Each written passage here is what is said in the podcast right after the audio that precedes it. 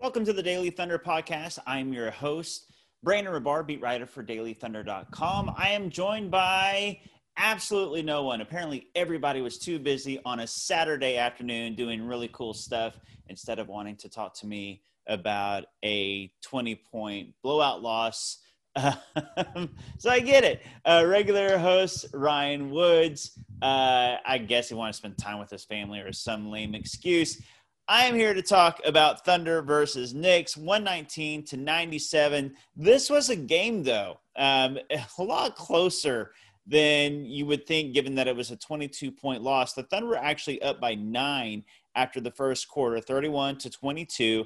Then it was a two point game at halftime. Then the Knicks started to stretch it at the end of the third quarter and had a, a slight double digit lead going into the fourth. And then the fourth, they blew it up. But the the Thunder kind of threw in the white towel in the fourth quarter as well. Didn't play Lu Dort, only played Horford limited minutes. The writing is on the wall here. Hamidou Diallo was the first domino. He was just traded to the Detroit Pistons, and Troy Weaver, of course, former Thunder um, assistant general manager, is now the GM for Detroit. Wish Hami nothing but the best. And the Thunder get Svi last name still to be learned by me. I can read it and I've heard it said, but I don't want to butcher it. So we're going to call him Svi for now until I get it figured out. Uh, I'm going to learn how to spell it before I learn how to say it. I guarantee you that. Here's the deal the Thunder have transitioned now. You know, they won their last game before the break and they won their first game coming out of the break against the Mavs. What happened directly after that Mavs win? They traded Hamidou Diallo. They decided to rest Shai Gilgeous-Alexander. And now they'll play the Grizz tomorrow. They'll rest Shai again, Bazley again. Al Horford will rest on the second night of a back to back. Today was a very winnable game as Shai plays against the Knicks.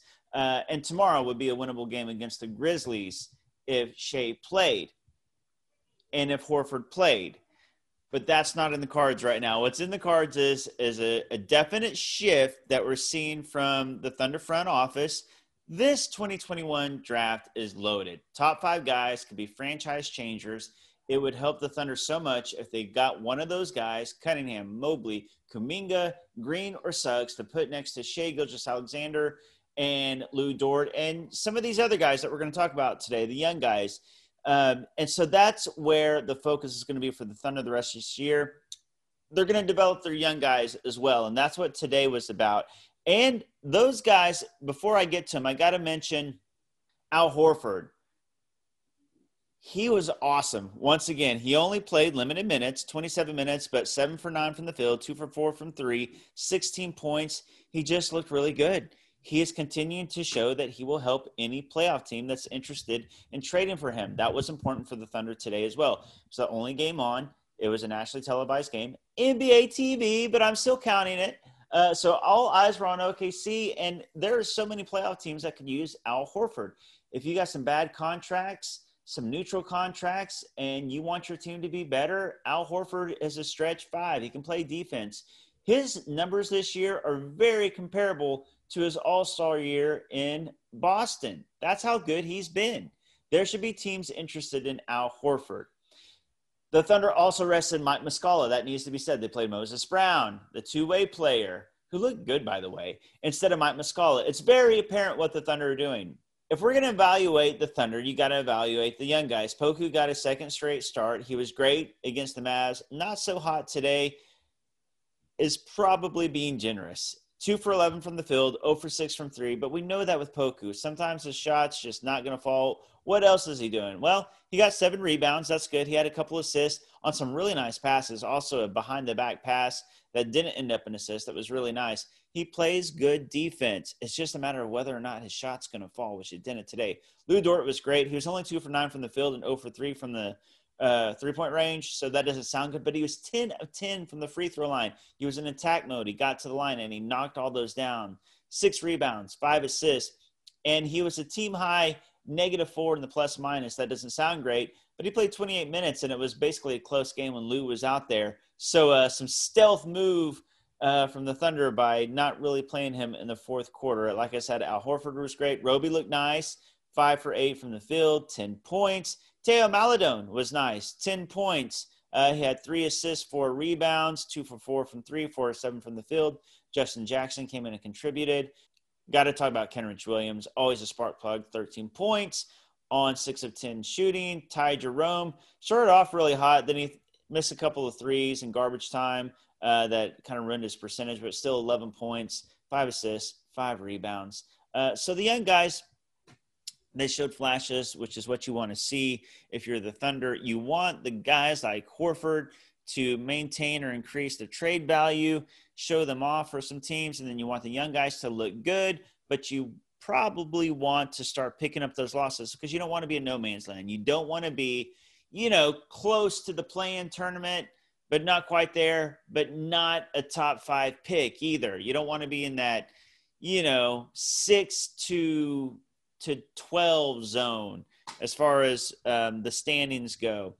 So that's the bottom of the standings, by the way. Uh, but the Thunder did what they wanted to do. They accomplished what they wanted to accomplish.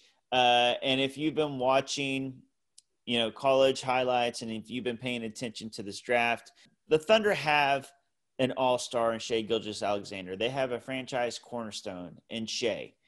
And so the best thing for Shai is to put another one of those guys next to him.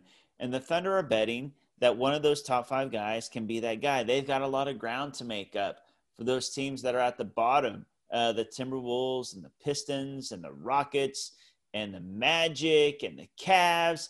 The Thunder have got some work to do if they're going to catch up and go all in. And that's what they're trying to do. You saw that today against the Knicks. It was a home game against a, a 500 team from the East. And you saw with the with the first quarter that the Thunder can hang with them, even without George Hill, even without Mike Muscala, even without Bazley, and even without Shai Gilgeous-Alexander. So the Thunder are being careful. They haven't shown signs, just true outward signs of tanking this season because they're a classy organization and they have a winning culture, a competitive culture, a culture that is instilling toughness and and you love to see it. They're playing smart basketball, high effort, high energy, high IQ basketball.